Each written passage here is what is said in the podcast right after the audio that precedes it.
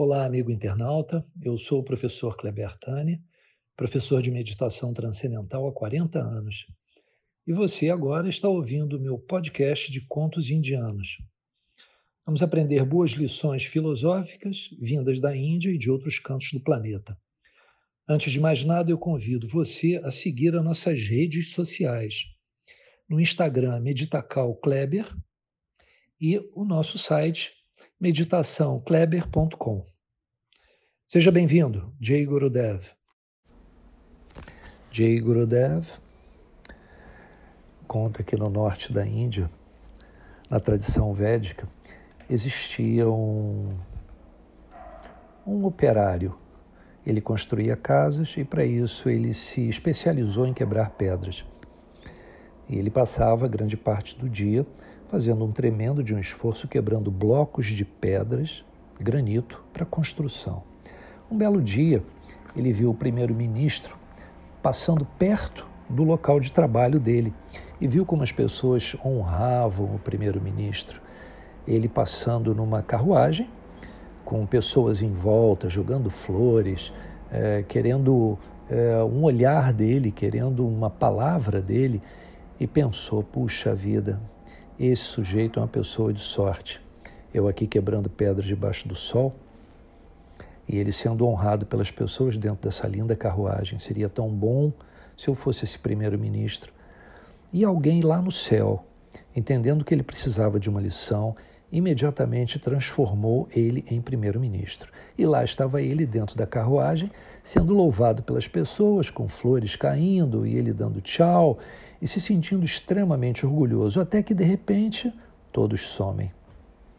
E ele olha mais adiante e vê que o príncipe estava passando. E que dessa forma todos foram honrar o príncipe. Né, uma multidão em volta do príncipe, é, o príncipe com toda a sua corte, roupas belíssimas, com comidas maravilhosas, obviamente com uma estrutura muito maior do que a do primeiro-ministro. E ele pensou: está vendo só primeiro-ministro é uma coisa boa, mas príncipe é melhor. E naquele mesmo momento veio uma luz e transformou ele em príncipe.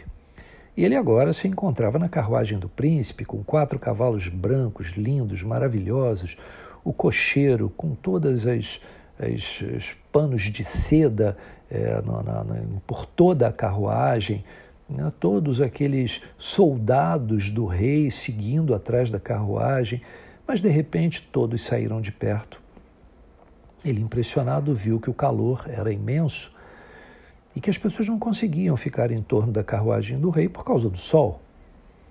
E então ele pensou: é, o rei é poderoso, mas nada como o sol, pois nada resiste ao calor dele e de repente, num passe de mágica, ele tinha se transformado no próprio sol, lançando raios de calor, de luz sobre a terra e muitas vezes secando plantações, é, esquentando as pessoas também, é, secando pântanos. E ele pensou: ah, sim, agora toda a terra está sendo subjugada por mim. Muito orgulhoso, de repente ele vê que os raios de sol não passavam para a terra, fica impressionado com aquilo, como o sol, o sol não consegue penetrar, como? Ele se dá conta que nuvens grossas, densas, impediam a passagem do sol. Imediatamente ele pensou: ah, nada mais poderoso do que uma nuvem, porque até o sol essa nuvem é capaz de neutralizar.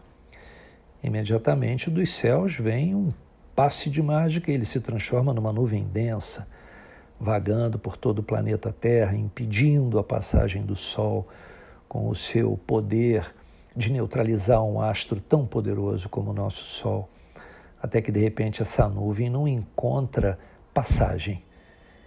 E a nuvem começa a ficar desesperada: como assim? Eu estou neutralizado agora, agora sou eu. O que, que acontece quando ela olha uma montanha gigantesca?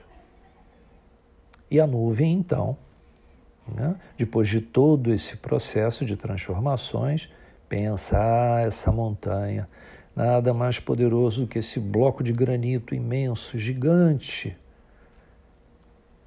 porque a nuvem pode ser neutralizada por essa montanha.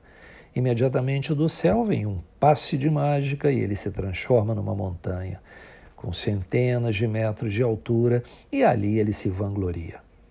Nada pode ser mais forte do que essa montanha. Centenas, milhares de anos passarão e eu continuarei aqui. Nada é mais poderoso do que essa montanha.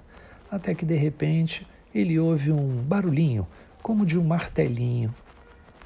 E como montanha, ele começa a olhar para todos os lados, até que lá embaixo, no pé da montanha, ele vê que outra pessoa, assim como ele no passado, começava a quebrar a base da montanha com a maior tranquilidade, usando técnicas específicas. Ele cai em si numa profunda frustração.